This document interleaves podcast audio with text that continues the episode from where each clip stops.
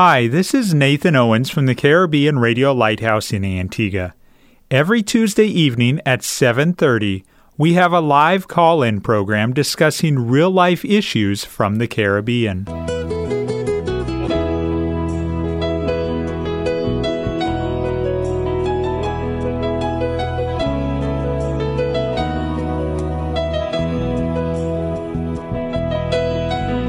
Sanctify them through thy truth. Thy word is truth. You're listening to That's Truth, a live call in program with Dr. David Murphy, designed to answer your questions biblically in this confusing culture. Dr. Murphy has over 30 years of counseling and ministry experience here in the Caribbean and is ready to answer your questions according to truth. Good evening and welcome to another episode of That's Truth here on the Caribbean Radio Lighthouse, broadcasting from the beautiful island of Antigua. Sitting across the desk from me, as usual, is Pastor Murphy. Good evening, Pastor.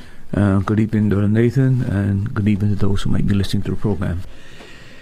Pastor, last week we were talking about the topic of yoga and wrapping it up. But before we get back to that, there is a question that has come in from a listener. Came in right at the end of last week's episode. It says, Good night. If it is appointed unto man to die once, how then will there be a rapture and those raptured don't die? Well, uh, the biblical order, because of man's sin, the penal judgment is death. And that's the usual way in which most people will experience uh, life. They would live and they would die. Uh, but remember that uh, Christ's redemptive work um, has really transformed all of that. And therefore, God is now able to uh, intervene in such a way that uh, not all people are going to die because Christ is going to return. For example, um, if we look at Philippians chapter 1, verse 23, and then uh, 2 Corinthians 5, verse 6 to 9, uh, the death of Christ has brought about some changes in respect to uh, man and his death. And there you find in Philippians 1, 23, and, Colossians, and Corinthians, 2 Corinthians 5, 6, and 9. Could you read that for me, Nathan? Philippians 1, 23. 23 that says, For I am in a strait betwixt two, having a desire to depart and to be with Christ, which is far better. Yeah, the point I'm making here that under the New Testament economy, uh, when a man died, uh, he didn't go directly to be with the Lord. Uh, we know that they went to an intermediate stage called Hades, or called in the Old Testament Sheol. But Christ's death has brought this transformation where uh, when a person dies, he goes directly to be the spirit goes directly to be with the Lord. And then if you also look at Second Corinthians five, six and nine. Second Corinthians 5, 5, 6 to 9. 6 to 9 says the following Therefore, we are always confident, knowing that whilst we are yet at home in the body, we are absent from the Lord. Verse 7 For we walk by faith and not by sight. We are confident, I say, and willing rather to be absent from the body and to be present with the Lord. Wherefore we labor that whether present or absent, we may be accepted of him. Again, absent from the body, present with the Lord. That was not under the Old Testament economy. If you read Luke chapter 16, where the Lord explains the condition of man before the redemptive work of Christ was accomplished. You see that there's Hades proper, and there's the compartment there for Abraham's called Abraham's bosom, where the believers are comforted, and the section where the unbelievers are tormented. So the transformation of Christ dying on the cross has brought about some changes in how God deals with man in respect to death. The other thing is that we're, we're told in the New Testament is that we're not all going to die, and that there's going to be a time when we will be taken away and snatched up uh, in a twinkling of an eye, and that's found in look at Second Thessalonians chapter four verse thirteen. Second Thessalonians chapter four verse thirteen. Uh, having a little technical issue here. Second Thessalonians 4, 13. Uh, maybe First Thessalonians? Second. Um, uh, First Thessalonians four thirteen says, "But I would not have you to be ignorant, yeah, brethren, concerning yeah. them which are asleep, that ye sorrow not, even as others which have no hope." Yeah, uh, read the other section. Uh, Continue from verse oh, 13. Okay, verse 13. F- 14, no. Uh, verse 14 says, For if we believe that Jesus died and rose again, even so, them also which sleep in Jesus will God bring with him. Next verse. For this we say unto you by the word of the Lord, that we which are alive and remain unto the coming of the Lord shall not prevent them which are asleep. Yeah, so it's talking about the Lord bringing the those who have died with him, that will be the, the spirits of those who have died, he's coming back with them. And uh, we who are alive and remain will not, the word is prevent, but it means they'll not precede. Uh, precede them, and then he explains to us that uh, it, they're, going to be uh, changed and transformed. So notice that that's a radical change. Again, we're not all going to sleep. The other part that deals with this is also uh, 1 Corinthians chapter 15, verse 51 to 57. Could you read that, please? Yeah, 51 to 57? Yeah. All right. 1 Corinthians 50, 15, 15. 51 57 yeah. says, Behold, I show you a mystery. We shall not all sleep, but we shall all be changed. In a moment, in the twinkling of an eye, at the last trump. For the trumpet shall sound, and the dead shall be raised incorruptible, and we shall be changed. Uh, scroll down. For this corruptible must put on incorruption, and this mortal must put on immortality. So when this corruptible shall have put on incorruption, and this mortal shall have put on immortality, then shall be brought to pass the saying that is written Death is swallowed up in victory. O death, where is thy sting? O grave, where is thy victory? Verse 56. The sting of death is sin, and the strength of sin is the law. But thanks be to God, which giveth us the victory through our Lord Jesus Christ. Yeah, the point I'm making there uh, is that notice that Paul describes this event as a mystery, something that was not unfolded in the Old Testament in respect to what, what will happen to the believers when our Lord returns. And notice the order the dead in Christ shall be raised first, and then we which are uh, remain shall be changed. Order to order the dead raised, and then we're changed. And then he said, the moment in twinkle of an eye at the last trump. Uh, and it's interesting that the same passage in Thessalonians it talks about at the trump of God as well. The point um, we're trying to establish here is that because of Christ's redemptive work, not all men are going to die. There's going to be a second coming. There's going to be the rapture of the church, and the order in which it is done is that the believer who are dead will be raised first, and then those who are alive are going to be changed and transformed. Uh, it should also be noted that in the Old Testament there were also exceptions to human death. For example, Enoch never died. We're right. told that Enoch was translated. And the word translated there means to, to, move from one location to the other. And we discovered that he was taken to heaven. If you check, check that in uh, 2 Kings chapter 2, verse 11 and 12. And then, all uh, sorry, Genesis chapter 2, verse 23 and verse 24. Could you read that? Genesis 3, 5. Genesis 5, 23 to 24. All right. And all the days of Enoch were 365 years. And Enoch walked with God, and he was not, for God took him. Right, he was translated. If you read uh, also in Hebrews chapter 11, verse 5, it makes reference to, to Enoch, and it tells you what happened there. Hebrews 11:5 says by faith Enoch was translated that he should not see death and was not found because God had translated him for before his translation he had this testimony that he pleased God. So he becomes an Old Testament type of the New Testament rapture. I've said repeatedly on this program, every single New Testament truth has an Old Testament principle or Old Testament type that that that uh, explains or shows what that'll be. The other thing is that Elijah and never faced death. If you look at 2 Kings chapter 2, verse 11 and 12. 2 Kings chapter 2 verses 11 and 12, 12, says, And it came to pass, as they still went on and talked, that behold, there appeared a chariot of fire and horses of fire, and parted them both asunder. And Elijah went up by a whirlwind into heaven, and Elisha saw it, and he cried, My father, my father, the chariot of Israel and the horsemen thereof. And he saw him no more. And he took hold of his own clothes and rent them in two pieces. Yeah, that's a very clear illustration as well that uh, Elijah never suffered death and he was taken directly to heaven.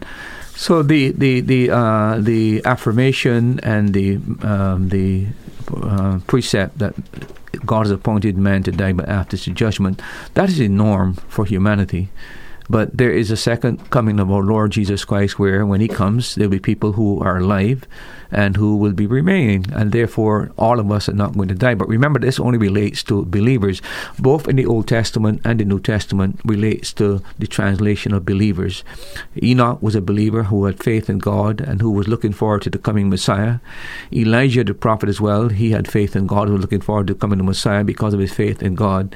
Uh, he was translated, and uh, similar with those who are here on earth when Jesus Christ comes back and returns. Only those people who have faith and trust in Christ as Savior will be uh, transformed and changed, so we will not die. And some people on this earth as well uh, will not be dead by the time our Lord returns. But of course, they're going to the tribulation, God's wrath, and then we know there's a coming day when all men will stand before God and give an account, the great white throne judgment, and also the judgment seat of Christ. So that is not an absolute statement that uh, it's appointed the man who wants to die there are there are people who are not going to die, uh, and those people are those who would remain when our Lord uh, comes uh, before all humanity dies. Thank you to the individual who sent in that question, Pastor. Why do you figure that God chose to take Elijah and Enoch that way? I mean, is it safe to say they were the most spiritual men in the Old Testament? Well, in the case of uh, Enoch, um, uh, it was his walk with God. But remember when he was was born, um, um, when Methuselah, sorry, uh, was was was uh, born. Uh, Methuselah's name was given that uh, when he dies, it will come, and the flood would come after that. But uh, clearly, in the case of Elijah, Elijah is a type, I believe, a Old Testament type of what will take place before God judges his wrath. Remember that before the flood, Enoch was taken. Similarly, I think that is a, what you call a, a, a, prototype of what will happen before God pours his wrath during the tribulation period, the saints will be taken. So I think that in God's mind, in God's thinking, in God's program, uh, that God was in every case where there's a New Testament truth, He illustrates that in the Old Testament, and I think that was just presaging what will take place in New Testament times, just as it took place in the Old Testament times. So it was for a purpose. Was it? Yeah, always a divine purpose. There's nothing in the Bible that that uh, that is not there for a purpose. The other thing, principle I think too, is the fact that they said that He walked with God. When all men was walking away from God, He walked with God, and uh, the Lord took him. Was a closeness uh, to our Lord as well that, that resulted. That in the case of Elisha, Elijah, uh, it seems to me when I look at the actual taking of Elijah that Elijah's ministry had uh, come to a close. Uh, Elijah had just been very disappointed, and of course, he ran away from Jezebel. The Lord had told him, Go and anoint Jehu, go and anoint uh, Elijah. It seems out of that one incident, the Lord is saying, Okay, your ministry is over, and that was handed off to another person called Elisha. So I think that uh, the fact that he showed this kind of, I don't want to say unbelief, to be honest, by running from a woman.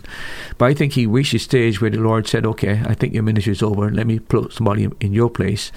So I think it's more, I don't want to say it's a, a judgment, as I say, but I just think that uh, he had reached the end of his ministry in terms of his effectiveness, and God was replacing him with Elijah. Elisha.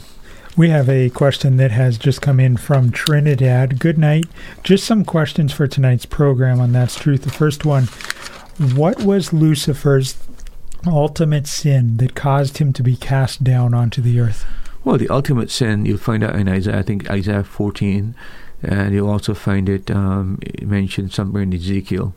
But his ultimate sin was pride, uh, trying to be God, and uh, that's the ultimate reason why um, he fell. And he says, "I will be like the Most High. I will." Exalt myself above the clouds, etc., etc. There are five uh, eyes there um, uh, that you find expressed in that portion in, in, Isaiah. And it's very clear that his, his pride in trying to take the place of God and assume the place of God that led to his downfall. And pride really is the premier sin of humanity. Even in the case of Adam and Eve, the same pride that caused the enemy to fall is the same pride he appealed to the woman.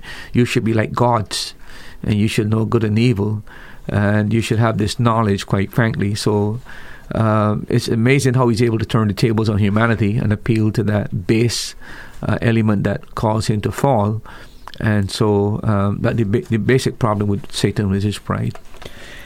Follow up question How can an angel have so much power to deceive and influence the world into a lifestyle of sin?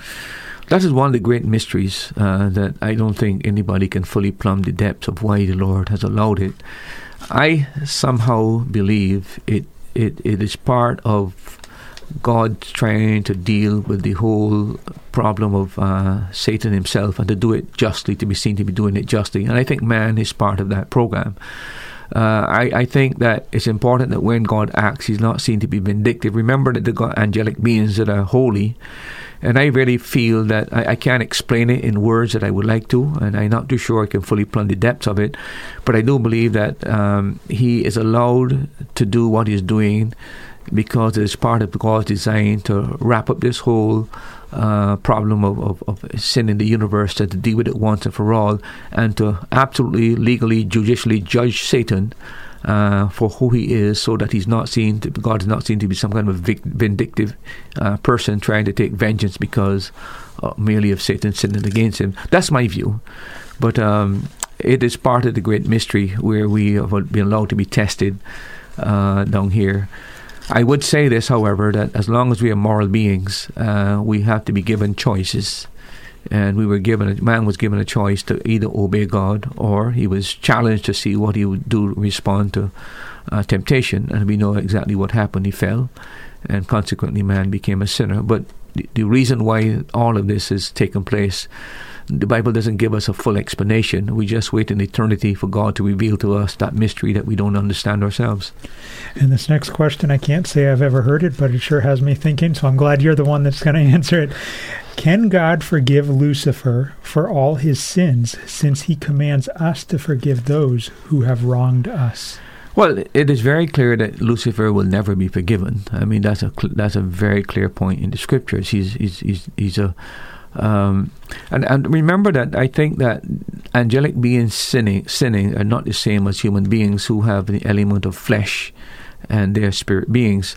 So there must be something especially peculiar about being a complete spirit being. And uh, when you make a moral choice, it just seems as though uh, that choice is final. Um, but um, there's no indication in the Bible uh, that there's any forgiveness at all for Satan and for his fallen angels. Um, that rebellion.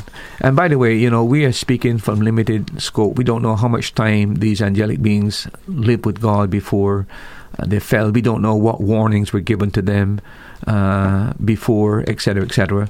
But what I can say to you that God is just and God is holy, and if there is uh, a clear indication in the scripture that there's no hope for Satan and there's no room for repentance for him, there must be a, a, real uh, purpose behind that. And it's not a vindictive purpose, it's not an evil purpose, because God cannot do evil and God is holy. And again, that is one of the things that you and I are going to have to wait until we find an explanation as to how come we are allowed forgiveness and the angelic beings were not. But I will tell you this I'm thankful that I'm allowed forgiveness, to be very honest with you. And I'm very appreciative that the Lord has been gracious to us human beings.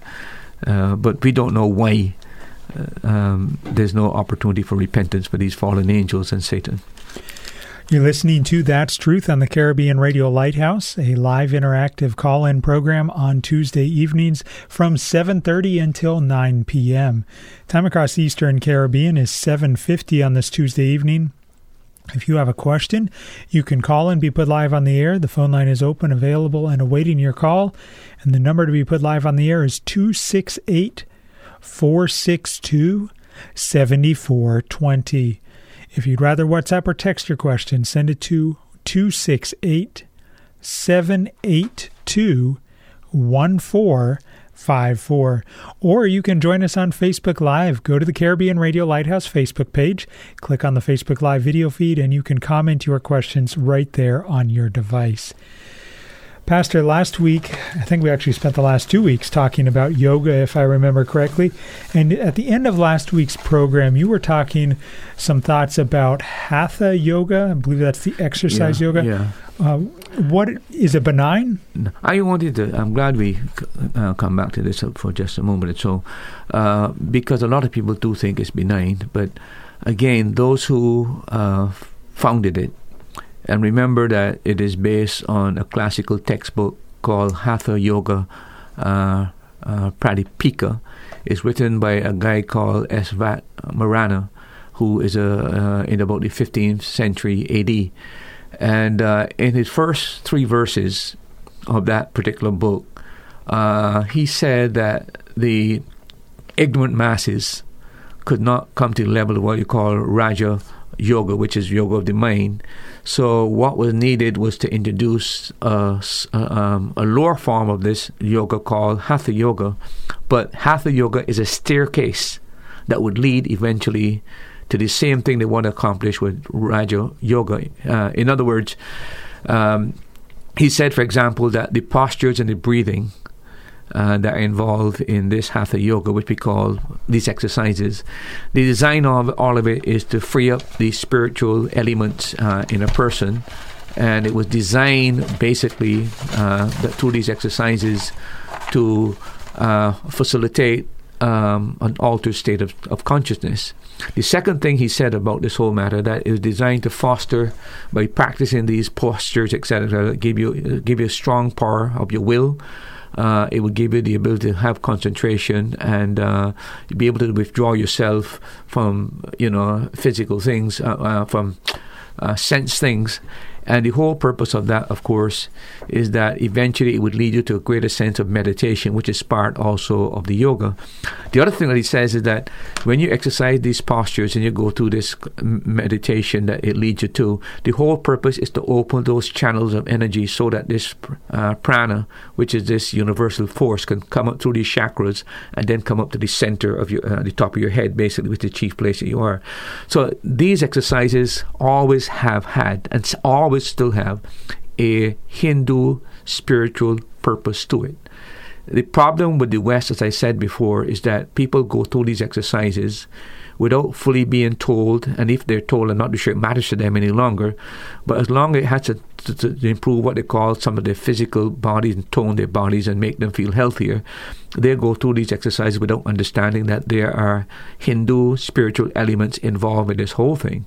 And that, that's the real, real danger of it because uh, the guy also said there's no difference between Hatha Yoga and uh, Kundalini yoga, the whole purpose of it is to release this this force that's the base of your spine, let it come to up your nervous system, come through these channels, come through the chakra, and then go up to the top of your head. Basically, it's the the only difference between the two of these is that one takes longer than the other, but ultimately the purpose is the same.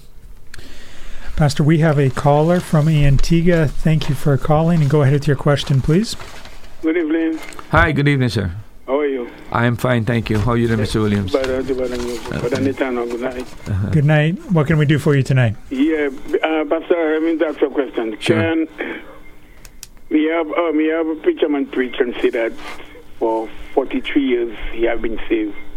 And if by one mistake he don't repent for a night, uh-huh. if he die and he die, he, he will go to hell. Uh-huh. I don't believe that, but I want to hear your, your, your take on that. Well, he's a pretty miserable man, to be very honest with you. I, I don't know how you could ever enjoy the Christian faith.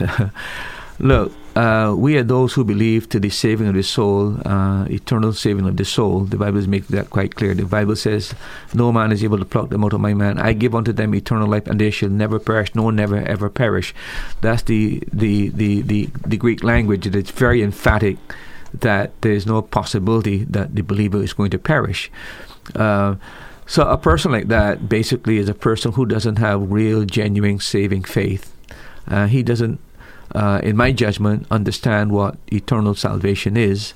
And he is, I would suggest to you that he has a works form of salvation and he's depending on his strength to keep him saved. So if he make a mistake, he's thinking that God is going to damn him. But no, no Christian can ever live a joyful, happy, confident life with that kind of a mind posture. uh, it must be a very miserable situation to be in. And quite frankly, uh, it, to my mind, he believes in a work salvation. Uh, I, I, can't see it other way. It's more that he, he keeps himself. If he can't keep himself, therefore uh, he's lost. Paul said, He which has begun a good work in you will perform it until the day of Jesus Christ. If you're truly saved, that's a promise that you will He will continue to perform. You know, and our Lord has would never lose a sheep. If a sheep belongs to Him, the sheep will never be lost. Uh, it is very, very clear uh, as far as that is concerned. So this is a person who believes in save and loss, and uh, a person who holds to that position I cannot see how they can ever truly enjoy the Christian experience. And I think it must be a very miserable life to him to be preaching, pastoring, or whatever for 43 years, and constantly thinking that he has this, this, this, uh, this sword of Damocles over his head.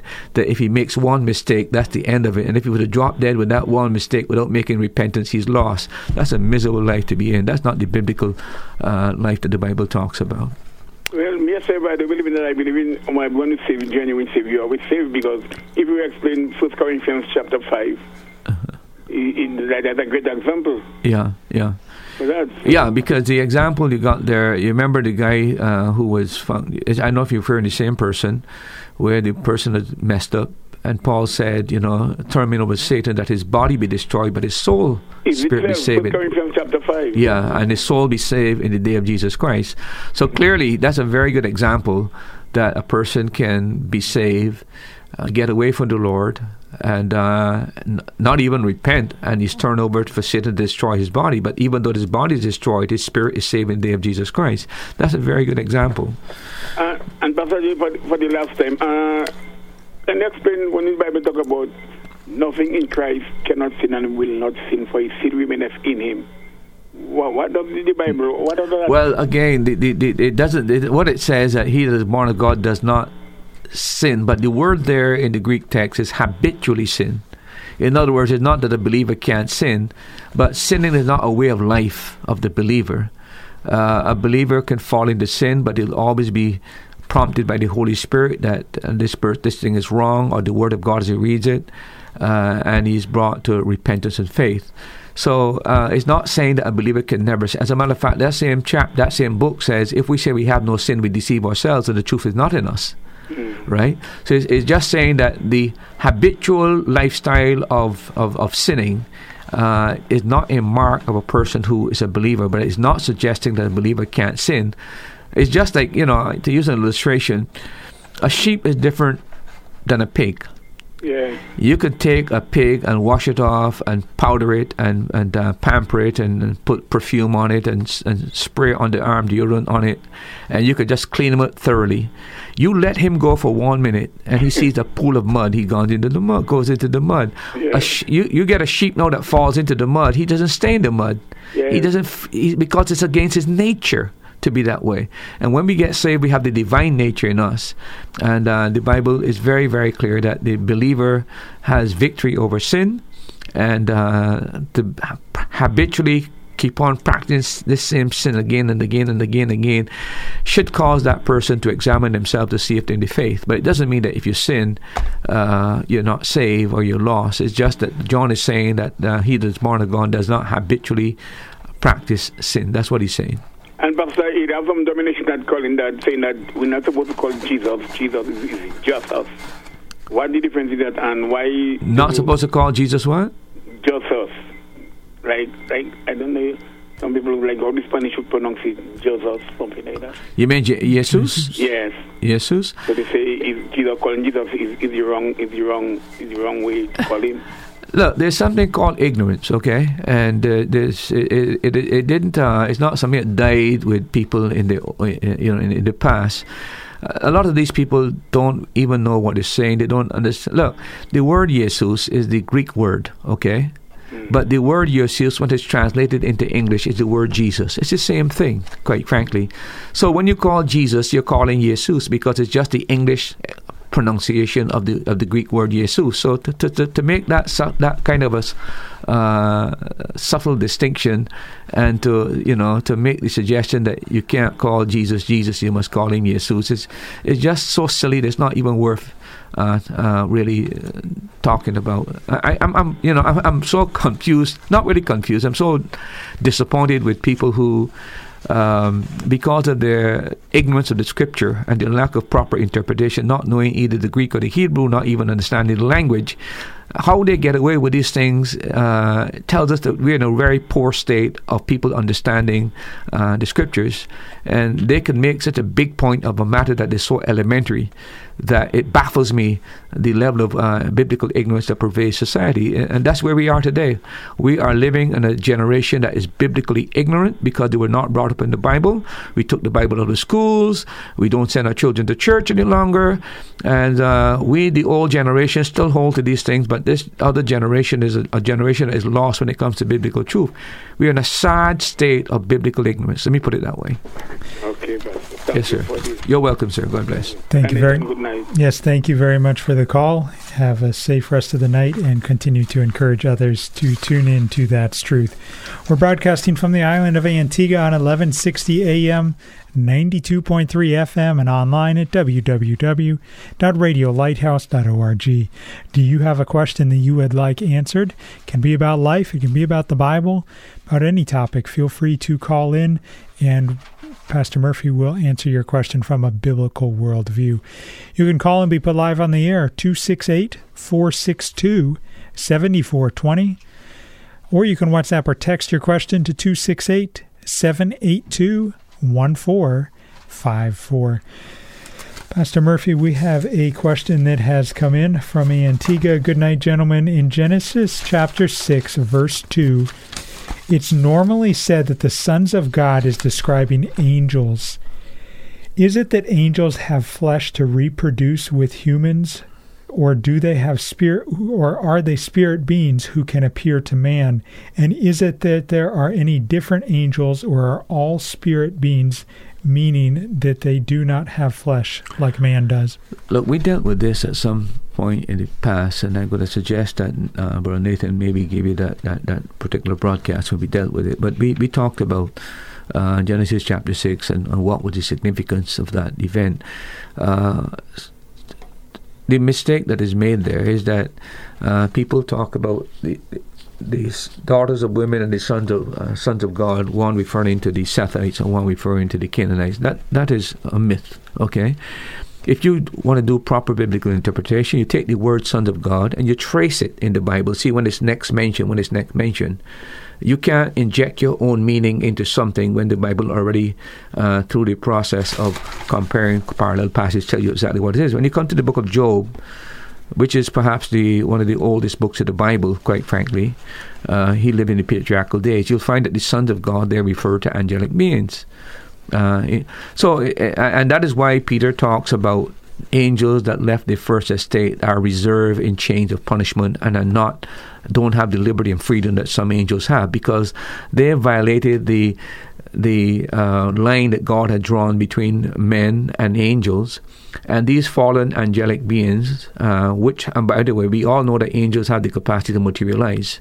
You check in the uh, the Gospels when the angel appeared, and you check in the Old Testament as well, they appear as men, quite frankly. So we know that they have this capacity to materialize.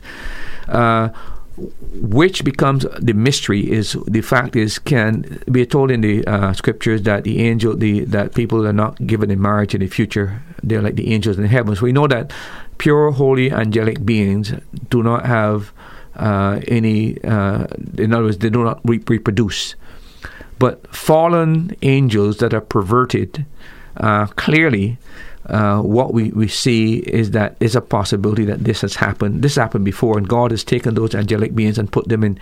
They don't have liberty and freedom like the other fallen angels have because they clearly violated the parameters that God has set between uh, spirit beings and human beings. Um, we are entering a realm of mystery here again. What, what I think is very significant that every single uh, nation that has mythology has the idea of the gods mingling with the with human beings. There is something uh, uh, in in the human history that there was some commingling between these spirit beings and human, and all of these uh, stories always talk about uh, men with superpowers born, etc., etc., great giants, etc., etc. So uh, that is my um, given on give on that, and I think that it can be defended in the scriptures, and I think it's a stretch of imagination to suggest it's dealing with the Sethites and the Canaanites.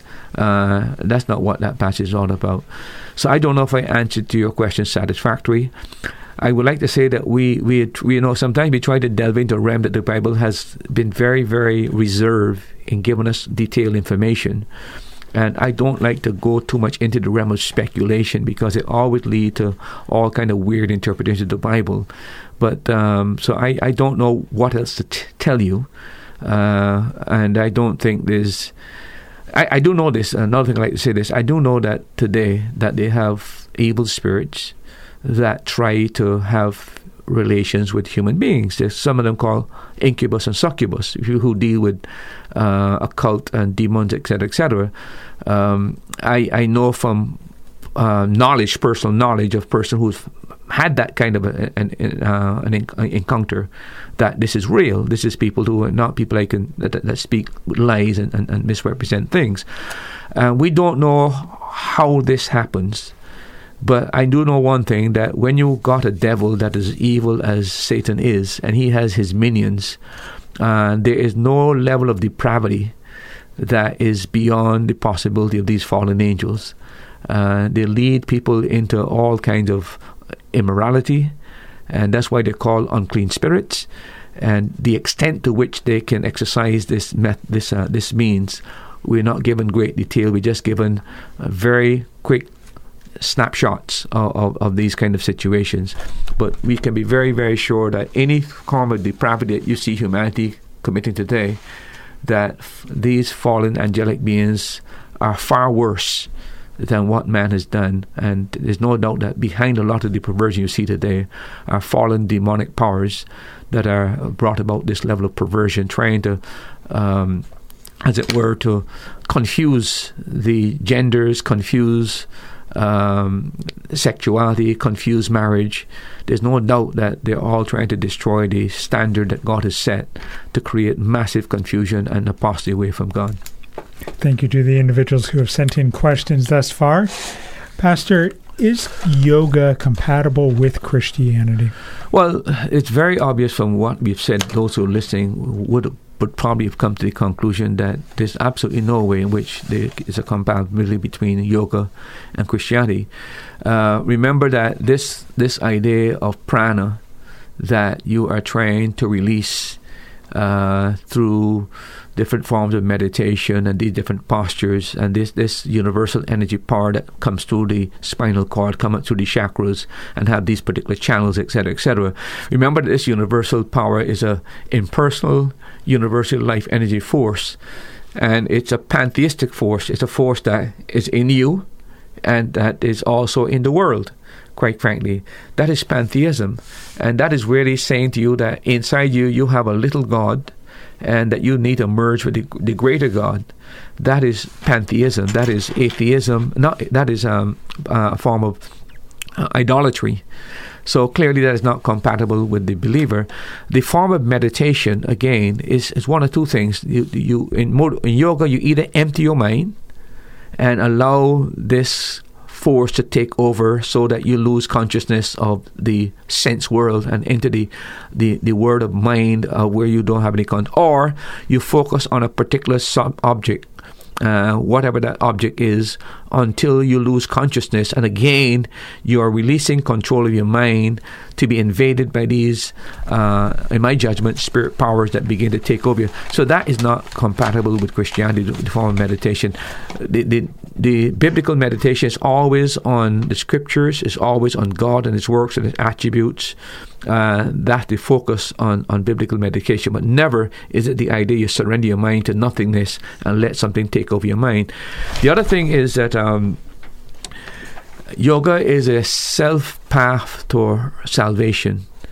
It, it is you doing certain things to merge with God so that you you are actually delivered uh, from your bondage to this world of sense, quite frankly.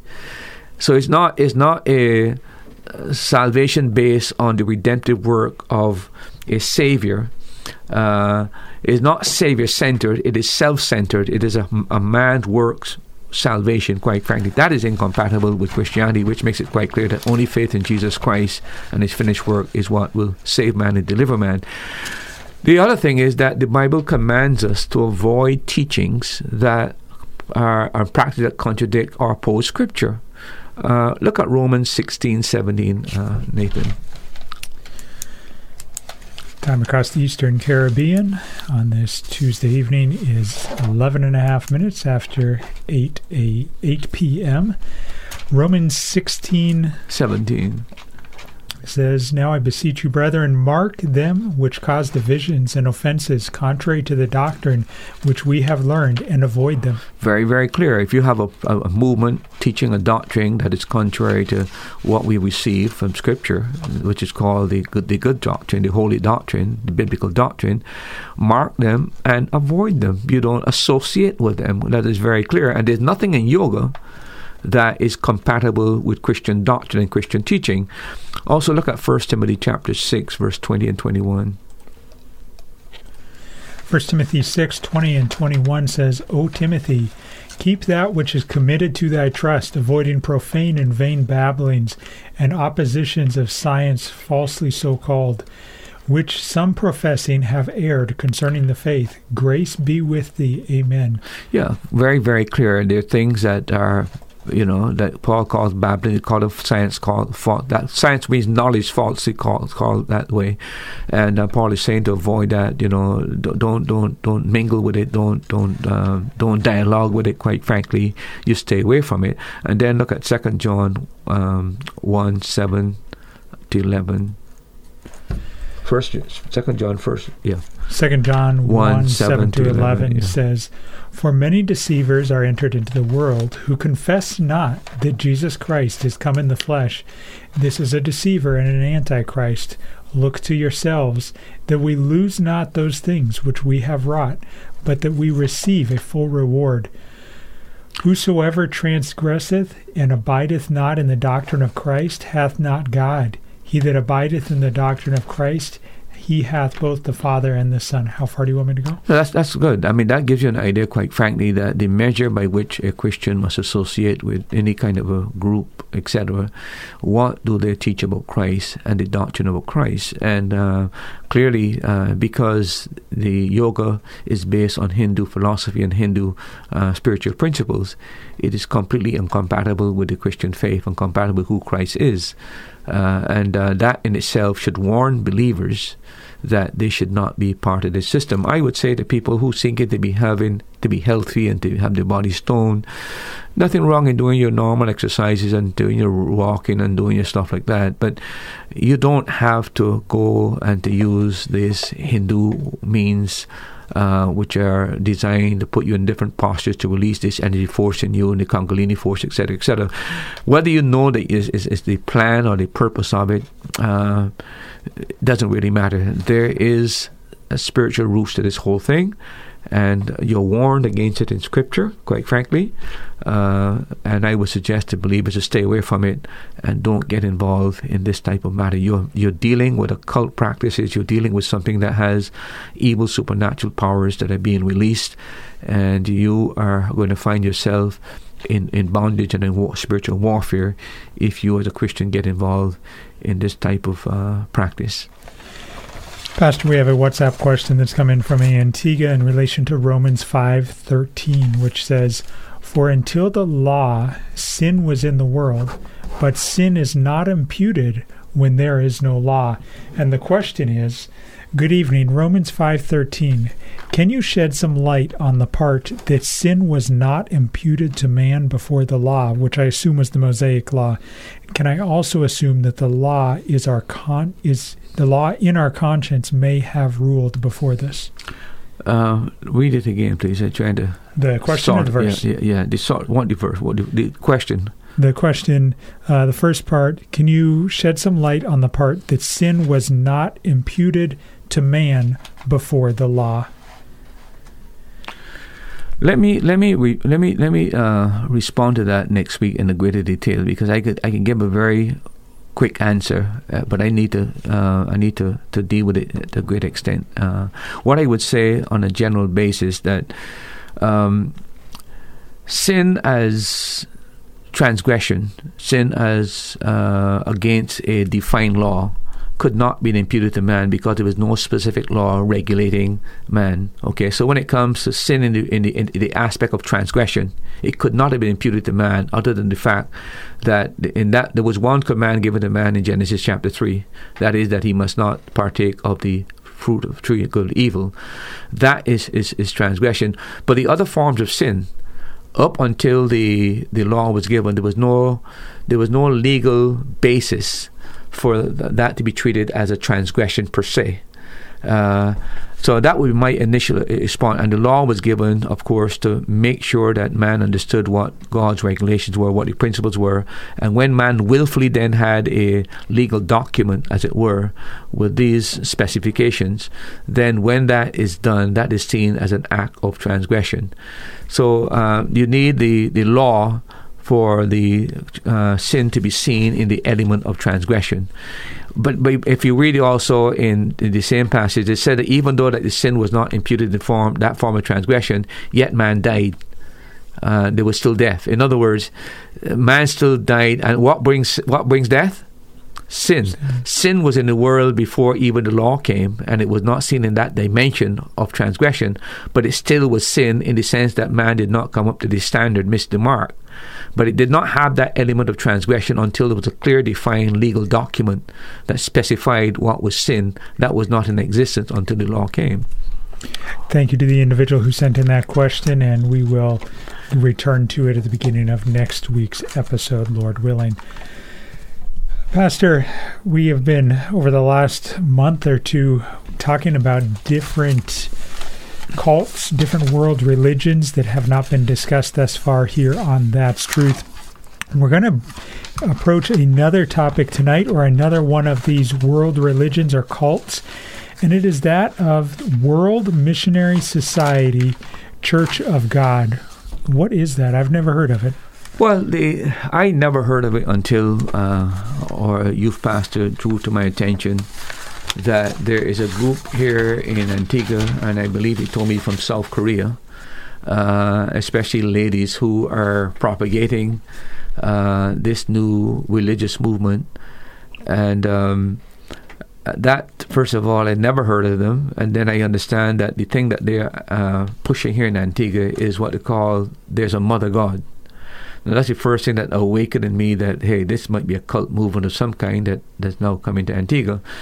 So I um, I decided to do some investigation of it to find out exactly what do these people really believe, and uh, what are the the doctrines, and of course how they got started, etc., etc.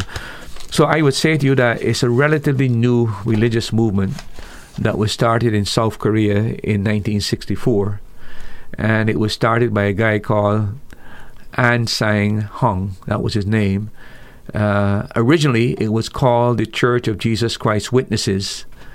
Um, and then, after he died uh, in 1985, uh, the name of uh, Kim Jo Sheol and uh, a lady called Zhang Gil Jia, who was the wife of the former pastor Ang Sang Hong, uh, they came together and they changed the name, first of all, to the Witness of Ang Song uh, Hong Church of God.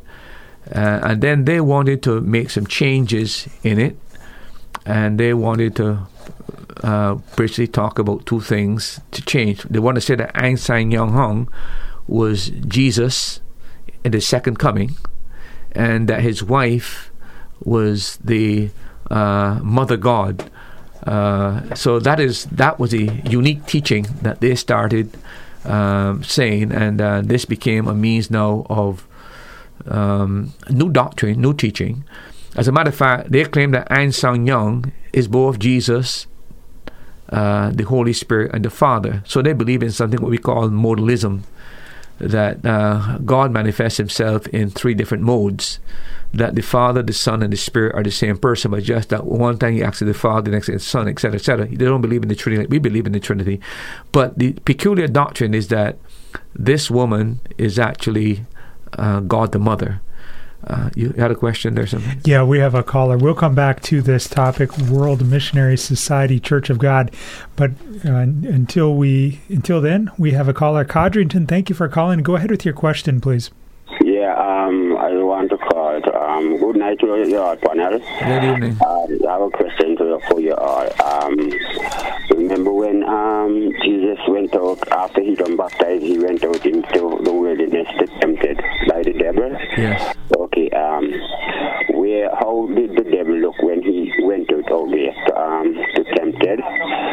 And after he finished tempted by the devil, how a minister looked when um, the angels and them come ministers unto him. Why did they have to come and ministers unto Jesus after he finished with the temptation? Well, well, two things. Uh, remember that Jesus is this last Adam. So the first Adam failed, and the Lord sent the last Adam, or this what is called the second man, quite frankly, because the first Adam was the federal head of humanity.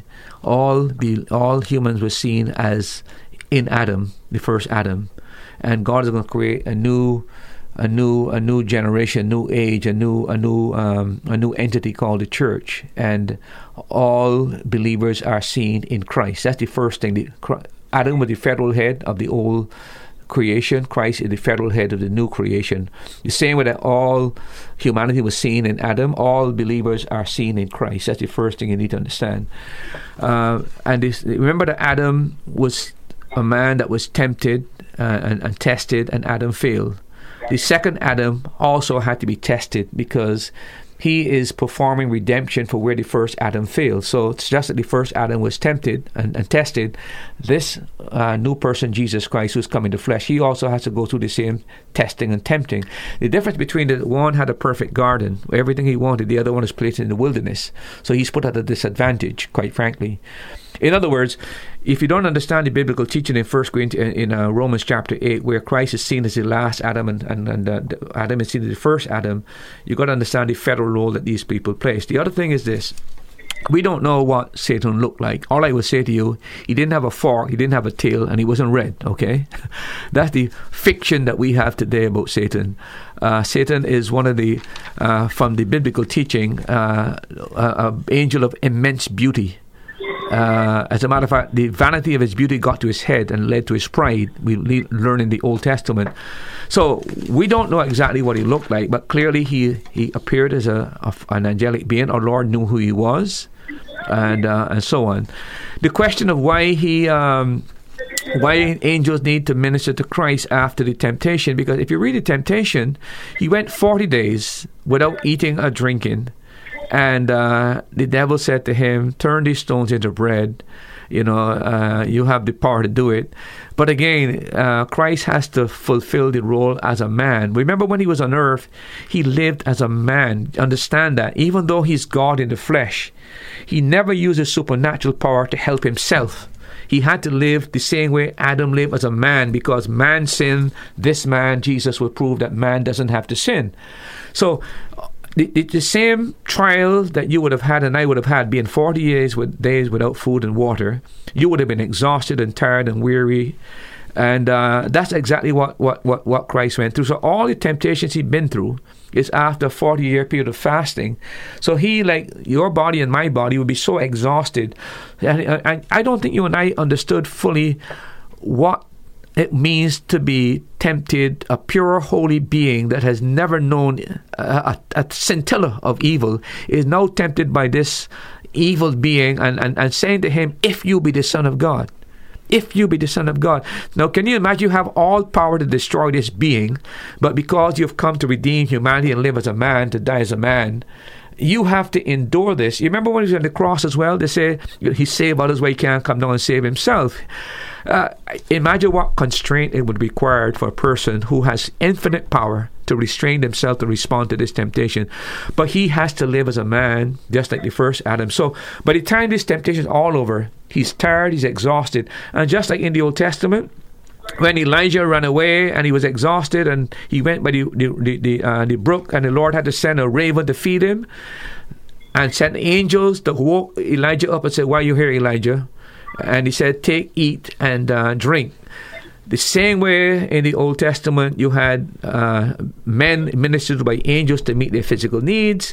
Christ as a man, limbs as a man, acts as a man, endures as a man. Those angelic beings minister to him as it did in the Old Testament just because he, he was he's playing the role of, of man living as a man would live, not using his supernatural power to help himself. You will never find anywhere in the Gospels where Christ ever used his supernatural power to help himself. He lived as a man to show us how a man ought to live, and we can't claim that because he was God, that's why he did what he did we got to understand we have the same spirit that was in Christ when he was from the time he was born. He had the same spirit, so he lived in dependence on the Holy Spirit while he was on planet Earth, and only exercised his divine power when it came to helping others, but never to himself.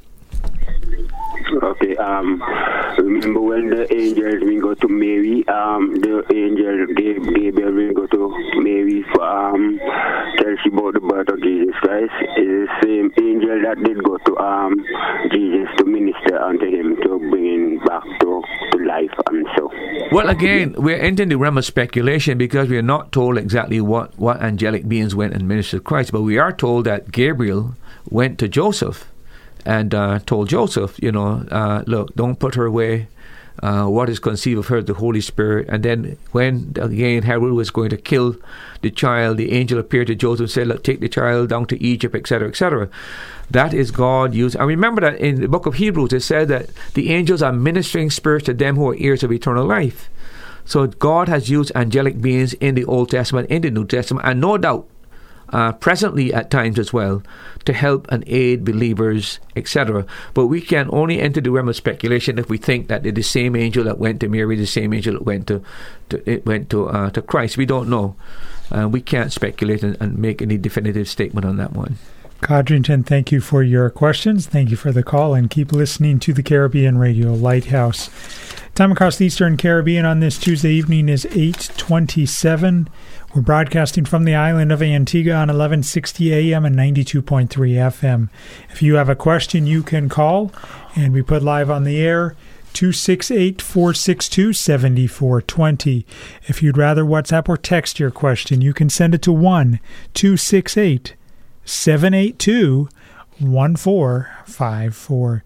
You can also send in your question on Facebook Live. Go to the Caribbean Radio Lighthouse Facebook page, click on the Facebook Live video feed and right there on your device while you're listening to the program, watching behind the scenes, you can also comment in the comment section and your question will be passed along to Pastor Murphy. So, Pastor, back to World Missionary Society Church of God. You would consider it a cult? Oh, there's no question about it, a cult. Uh, and by the way, the headquarters is in, in Korea. Um, and the other thing I would like to say uh, about them is that they see. Uh, that Christ has returned in the second coming. In this this guy that founded the church, uh, they say Ang Sang Hong was actually the second coming of Christ, uh, and they, they, they, teach that quite frankly. And then, of course, as I mentioned, that they've now got this new theory that his wife, um, whose name was um, Zhang Giljia, is the mother god, quite frankly. So it's a it's a cult. What I've discovered as well that it has a lot of mixture. For example, it has the element of Catholicism in it because they emphasize the mother, the goddess. And remember, Mary, uh, according to the Catholic Church, has been taken up to heaven and she's now Queen of Heaven.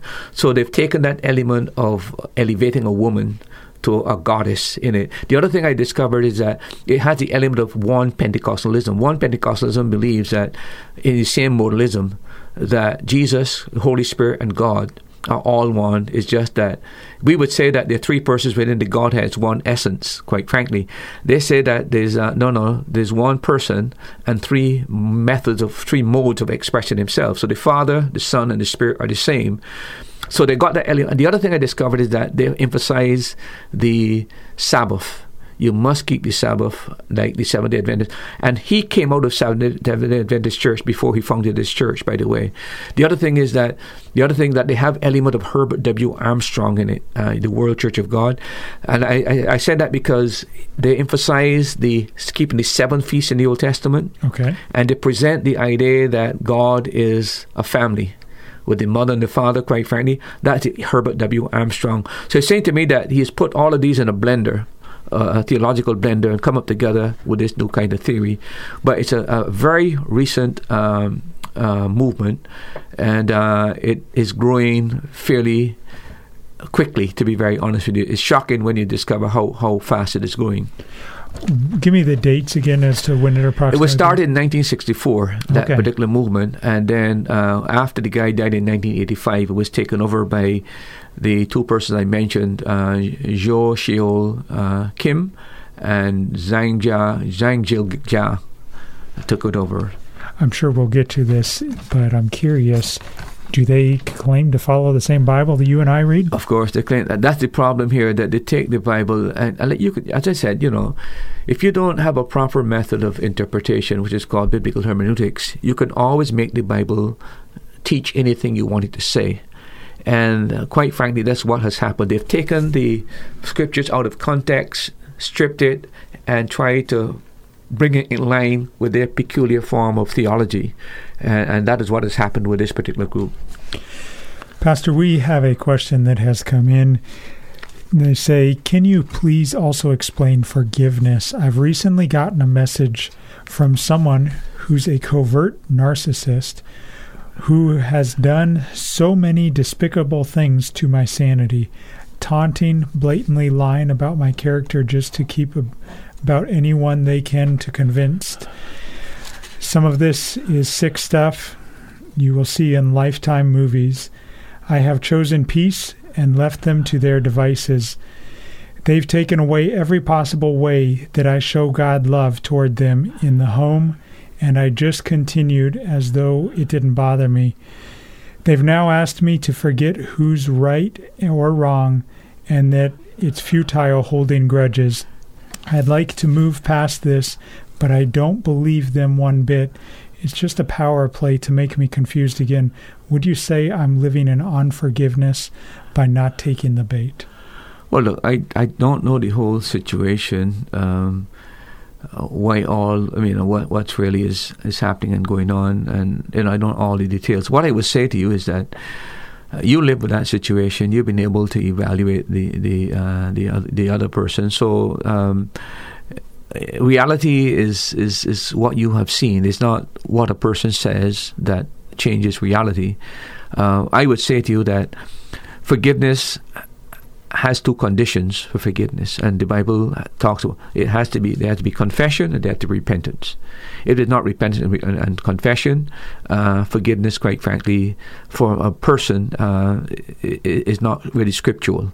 Um, I can give you verses to that, but I can't give you right off my head. I actually dealt with that this week um, uh, to, to, because somebody asked me the same question uh, about this matter, and I went doing some investigation to find out exactly how that. There are four, three different words in the Greek language for forgiveness. And I was doing a study on it, quite frankly, and then I began to look at what are the conditions of forgiveness. And you will find that if your brother repents, you forgive him. And also, there's a passage that talks about if you confess your sins, quite frankly.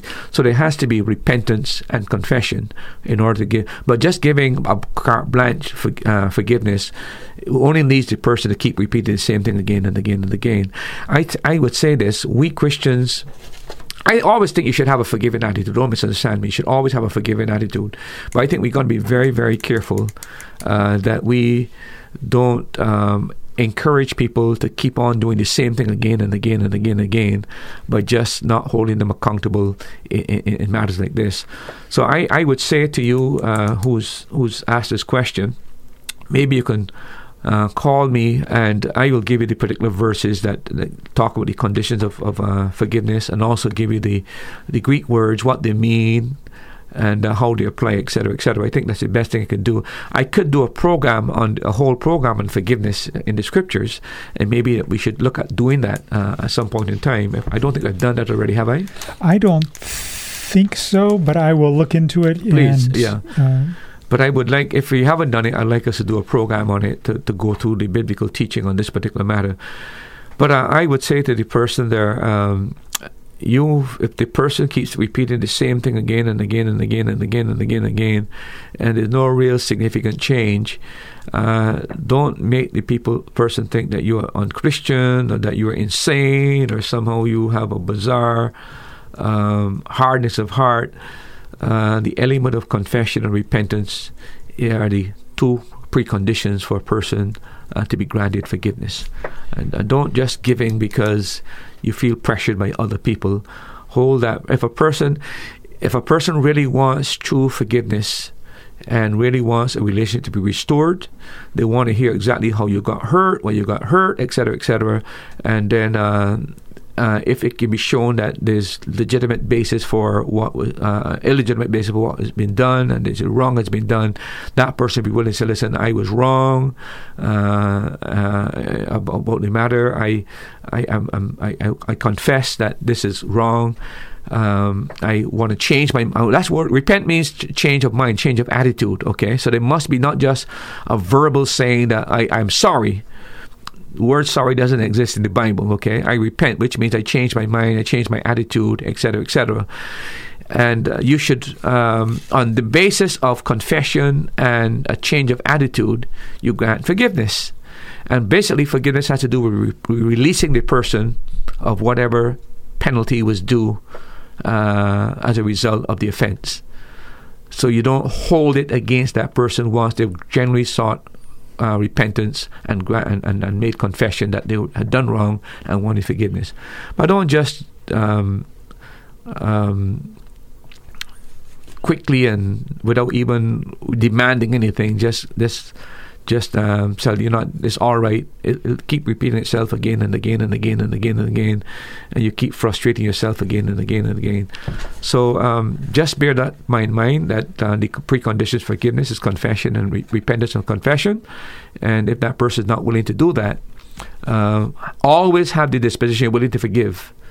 But uh, until they, they make some kind of correction in this matter, uh, I think you're making a big mistake by just um, assuming that, and given the assumption that everything is okay and things can be restored to normal, um, it cannot be done unless there's con- repentance and confession. Thank you to the individual who sent in that very heartfelt question. Could uh, sense your emotion and your feelings and your question. We appreciate you listening. We hope that that question, that answer, uh, gave you some assistance and we will be getting you in contact with Pastor Murphy at the end of the program, uh, so you can be in touch with him later this week. We have about 22 minutes left in tonight's episode, and we are talking about another cult, the World Missionary Society Church of God. But we have a question that, or a caller that's just called in. Thank you for calling, and go ahead with your question, please. Yes, good evening. Hi, good evening. How are you doing? I'm not doing too badly. Good hearing your voice again. Okay. Um, Revelation 7, verses 9 to 15. All right, those verses say, after this I beheld, and lo, a great multitude, which no man could number, of all nations and kindreds and people and tongues, stood before the throne and before the Lamb, clothed with white robes and palms in their hands, and cried with a loud voice, saying, Salvation to our God, which sitteth upon the throne, and unto the Lamb. And all the angels stood around uh, about the throne and about the elders and the four beasts, and fell before the throne on their faces and worshipped God, saying, Amen. Blessing and glory and wisdom and thanksgiving and honor and power and might be unto our God for ever and ever. Amen. Verse 13 And one of the elders answered, saying unto me, What are these which are arrayed in white robes, and whence they came they? And I said unto him, Sir, thou knowest. And he said to me, These are they which came out of the great tribulation, and have washed their robes, and made them white in the blood of the Lamb. And verse 15 Therefore are they before the throne of God, and serve him day and night in his temple, and he that sitteth on the throne shall dwell among them. Yes, what's your question, uh, Nathan? Yes. In verse 9 it says, And after this I beheld.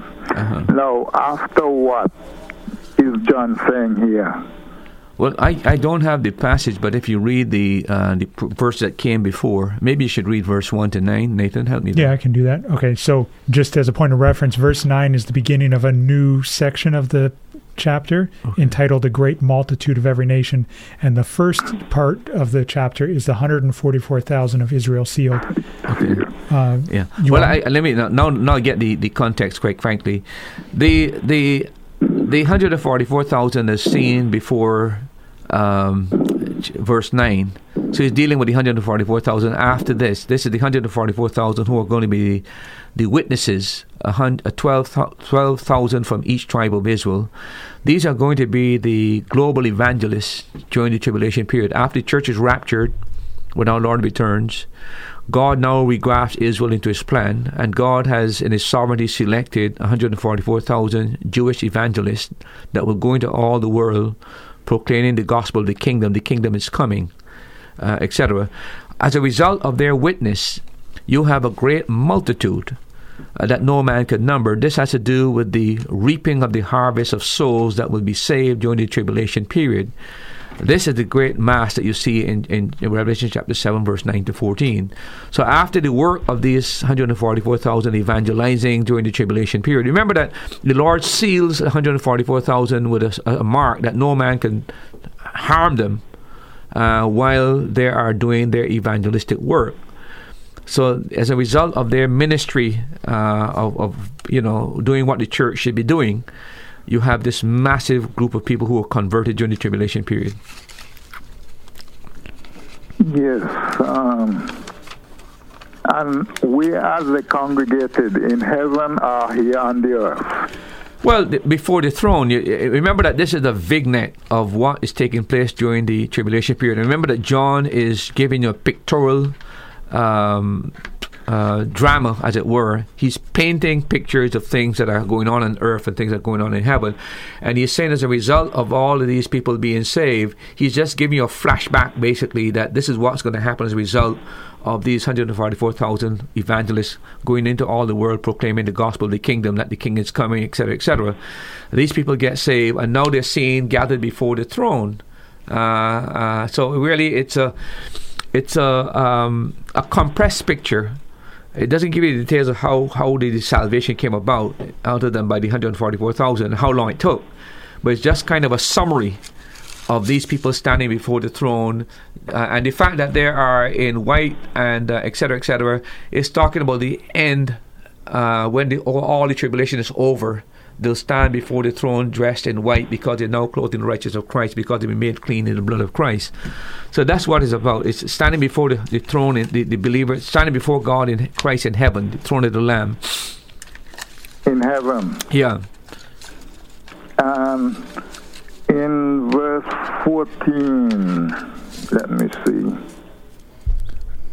Uh, verse 15. Therefore, as they before the throne of God and serve him day and night Uh-huh. in his temple, where this temple is. Well, if you read the book of Hebrews, you discover that the tabernacle was made after a pattern on, on earth of what is in heaven. And currently, there is a temple uh, that was duplicated, as it were, in the form of the tabernacle. Remember that Moses was told, make it after the pattern that he was shown. And in the book of Hebrews, we also told that Christ went with his blood and offered it on the eternal eternal altar. So there is some kind of a uh, in heaven, there's some kind of a, uh, a a temple that the Bible talks about that apparently exists in heaven, but all the details about that is not uh, given in any you know in in, in, in um, in great detail clarity. But we do know that we have the kind of framework that this is what happens in the. As a matter of fact, the whole book of Revelation, uh, you'll find that the sea before the throne is like the laver before the throne. You can actually take a, if we had time to go to the book of Revelation, you could almost see that you also have the uh, something, the candlesticks, etc., etc. It's as though it's, it's a pattern of what was in heaven was made on earth during the during when they were doing the tabernacle. So there is apparently a temple in heaven. Yes, because I think one verse of scripture in Revelation says, and the temple of God was open in heaven. Correct. And then you see the angels or the with the, the four beasts standing, the cherubims, etc., etc.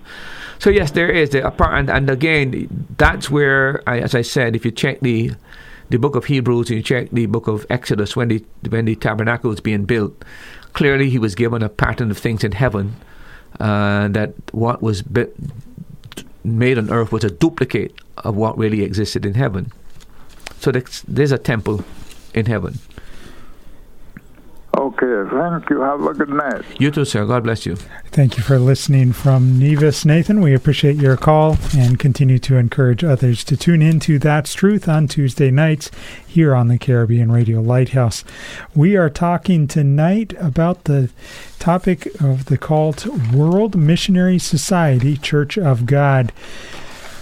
Pastor, how do they view themselves or what is their role in the world? Well, if you go to their website, and there's a website you can get, they said that they are the only church that God has established on earth. It's a sign of a cult, right? It is a cult. that is one of the exclusive community of the saved. Is one of the marks. They're always claiming that you know that whether it be the Jehovah's Witness or the Seventh Adventists or whatever, they all make that same exclusive community of the saved. That they're the unique ones supposed to restore true Christianity, etc., etc. So they believe that um, they're uh, especially in this end time they're the ones that God has chosen to establish uh, the true church, and they're the only true church on, on, on the earth at this point in time. As we've often done for previous cults, comparing their views on certain key doctrines and then comparing them to Christianity. Anything you want to mention before we jump into comparing their teachings to that of the Bible? Well, um, what I would say is that I thought it was rather strange. And by the way, I understand that the ladies here who are in Antigua trying to promote this, I understand they're very thoughtful, very kind, and very, very courteous. And they seem to have an appeal. I think, in my judgment, part of the attraction of this whole thing is the feminist movement. The idea, you know, the feminist movement, one of the things that they're trying to do is to go back, especially those who are not within the Christian uh, um, Christian thinking. They want to go back to the goddesses, the ancient goddesses, and I find that this this religion. When I, if you go online and you see the church and you see the amount of people that surround the church, it's like I mean, it's incredible. But seventy percent of its members are women. See, and I just think the attraction of having a female God, which is being pushed now, we're trying to degender the Bible as well, as you would know. They're trying to also feminize the Bible to make God a woman, quite frankly. I think that this, all of this is, is converging to make this cult attractive to the modern mind, which is so departed from biblical truth that it doesn't even know truth from error any longer and uh, is more attracted by uh, social policy, social changes that are happening. And if a religion can come to rope that in, I think that appeal is, is very attractive to people today. I think this is a pertinent question that there's a number of people that have this question Does God have a gender? And if so, what gender is he? What gender is God? All I can say to people is that uh, when you check the Bible, God always presents himself in the male gender. So if masculine. I'm, if I'm reading a translation in the Bible that has no gender associated with God, well, it, it, it, should not read it because the word, the, the gender there, I mean, in the Hebrew language, is male gender. A, so to, to change that, you have no right to change that. You you have no right to call God a she when God is described as he, right? You are now uh, you are now quite frankly, violating a basic biblical principle that the Bible is the inspired Word of God, and that God has revealed to himself himself to us as He wants Himself to be to be seen. What is man now to change that vision of that what God has given to Himself? That is audacity. It is arrogance, and quite frankly, I think it's apostasy. Are let's take some time and compare each of these doctrines uh, from what they are teaching and what the Bible says. Let's start with the doctrine of God. Well, as I mentioned, the, the doctrine of God, they uh, basically believe that God is male and God is female. And the argument that they got, if you go back to their um, their website, uh, for example, they say that they go back to Genesis and they show that in Genesis that God created man uh, in his image, male and female. And they, they take that to mean that God has a female part of him and God has a male part of it. And therefore, there has to be a male God and a female God, quite frankly. So that's where they get that, that teaching from that God is both male and female, and they go back to Genesis to prove that. The other thing is that uh, they take a passage in uh, Hebrews um, where it talks about Jerusalem above and describe Jerusalem above as her. And uh, they say that again that that they tie that in with the female God because this woman uh, is this same, she's described as Jerusalem because uh, there's a tangleness of the in, in, trying to understand where they're trying to get all of this thing, and that's why there's there seems to be a contradiction. There seems to be uh, something irrational about it. But they take the word "her" because it said uh, Jerusalem above. The, the, the word in the book is used the word "her." They take that feminine. Um, gender, and they apply that also to this lady who is now the mother god. So it's a very strange theology, but again, they've been able to twist the scripture to their own peculiar interpretation. Yet when you read it yourself, how can it be referring to a woman on, on down here on planet Earth? But that's a strange ability they have to distort scripture and to twist it and, and spin it according to how they want it to be believed. So if they're teaching on God is off, what about their teaching on Christ? One other thing, Nathan. Yeah. Look at Genesis, uh, Revelations twenty two seventeen. Let me show you how they interpret this verse. Revelation twenty two seventeen reads as follows And the Spirit and the bride say, Come. Let them that heareth say, Come. Let him that is the or thirst come. And whosoever will, let him take the water of life freely. You see, because they say that the founder uh, was both the Father, the Son, and the Spirit, they say that this Spirit here is their founder. Wow. And they claim, and he claimed that the bride is his wife. So that's how you got the mother and, and, and uh, the, uh, the Father God and now you got the mother God. So they take Revelation chapter 22, verse 17, as referring to the founder and referring to his wife. So you got the Father God and you got the mother God.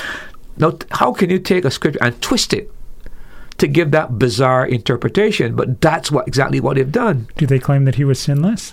Who? Their founder? Well, he is a incarnation of Christ. In other words, he is the second coming of Christ. So he'd have to be sinless. So he is Christ. He is he's in other words, he's the second Christ who Christ is supposed to come the second time. And they're saying that he came as Christ, quite frankly, and now his wife is the mother. It's the most bizarre how can people in a country like Antigua, who has been exposed to the Bible and the gospel for so long, or within the Caribbean, how can people ever entertain these weird, strange doctrines at this point. And it comes back to the same thing I'm saying. We are living in a modern age that is biblically illiterate and do not fully understand the biblical doctrines and are not uh, um, knowledgeable of the scripture. And that's why a cult like that can come to Antigua and get people to listen uh, to that kind of a teaching rather than just rejecting it. Well, I, I mentioned to you the verse here, and let me just give it to you. Look at Galatians 4.26. Galatians chapter 4 and verse number 26 says, But Jerusalem, which is above, is free, which is the mother of us all. Right. They take that, uh, that same particular verse to say that it is uh, referring to this same Mother God. I, I want to read what they said in their, their, their manual so you can, uh, their website. This is what they said. He said, God the Mother who is represented as the wife of the Lamb in Revelation 17.5. Go back to look at Revelation 19.7 first. Revelations 19.7. 19.7 says, Let us be glad and rejoice and give honor to him, for the marriage of the Lamb is come, and his wife hath made herself ready. Now look at Revelations 21 9. Revelation 21 9. And there came unto me one of the seven angels, which had seven vials full of the seven last plagues, and talked with me, saying, Come hither, I will show thee the bride, the Lamb's wife. Now remember that in, in Revelation 21, Jerusalem is coming down as the bride. Do you remember that? Okay, yeah. They they take that particular verse, right? That's where they get the Jerusalem in, in Galatians chapter 4, verse 26, Yeah. and uh, Revelation chapter 21. That's the bride, you see. So they figure that Jerusalem above was the. It's the most distorted and contorted interpretation I've ever heard, but that have allowed them to take Galatians 4 6, Revelation tw- 19 7, Revelation 21 9, and come up with the idea that this is the mother God that the Bible talked about in these passages of scripture. Uh, and the, the argument that they use, by the way, why you need this mother God, they said that all living things, including humans, receive life from mothers. So if you're going to get spiritual life, You've got you have, have to come to mother. a, have to come to a mother, and she's the mother God that will give you spiritual life. She's the one that give you the living water. By the way, trying to use man's logic to uh, put God in a box. yeah, yeah, yeah. Well, I found myself smiling and trying not to laugh at some of the, uh, not that it's funny, but just I, I was not expecting that definition of God and to use that many verses connected together to uh, twist that doctrine. What did they say about Christ? Well, again, Christ basically um, came already. So this this gentleman who founded the church, he is, is Christ, but he is Christ returned uh, as the new Christ. Second coming. Yeah, second coming. So basically, they're saying that this gentleman is Christ, quite frankly. But they believe that Christ came first, but he's now come back in this man's form. So this man is Christ, basically. And that's why they use the Bible like you would use the Bible. So they don't they don't question that what the Gospels teach that this was Christ, but their argument is that the Bible said he will come a second time, and he came a second time uh, in the form of Ahn Sahng-hong, uh, who founded the church. That he is the Christ, quite frankly. Did their founder claim to be Christ, or they appointed him as Christ after he had passed away? He claimed to be Christ, Okay. and they followed too. But they added, they didn't have the doctrine of the Mother God before him, but they added that new doctrine as the, as the Mother God. So you got a Father God, and you got a Mother God. And as I said before, Nathan, I really think that this is a movement that is trying to add a lot of elements that they that have proven successful with other religions. The mother concept of the God Mary as a god, I think they realized that this was successful. We must add this element. Well, we all know Father God is, is there as well, but they're also going to add other features as well uh, to to confront the idea. Remember Herbert W. Armstrong Worldwide? That was a church movement growing until he died, and his idea of God being a family. That's the whole idea that they're trying to create. And then, of course, the emphasis on the Sabbath, which we'll come to, very popular. They added that element as well. So it's taken all of these elements together. It's as though they took the premier elements of these different movements to create this growing, mushrooming form of religion. Obviously, we don't have enough time to discuss in depth this uh, cult tonight, but Pastor, in the last 20 seconds, if I run into someone that is part of the Missionary Society Church of God this week, how should I defend Christianity? Well, I think one of the best things to do is to deal with the doctrine of Christ first of all, and to um, deal with Christ in the context of the passage itself to try to make clarification, especially when it comes to the second coming. I would go to second coming verses to help them understand the biblical teaching on this subject. Thank you for joining us for today's program. We pray that the Holy Spirit uses the truths shared from God's Word to strengthen your faith. Now you've heard it. That's truth.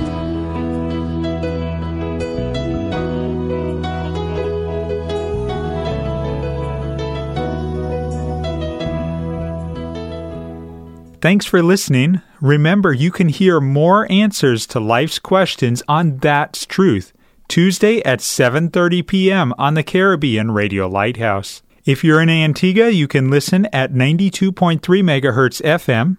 If you're in the Caribbean, you can listen at 1160 kilohertz AM or listen online at www.radiolighthouse.org from anywhere in the world or you can subscribe to this podcast. Looking forward to having you join us next time.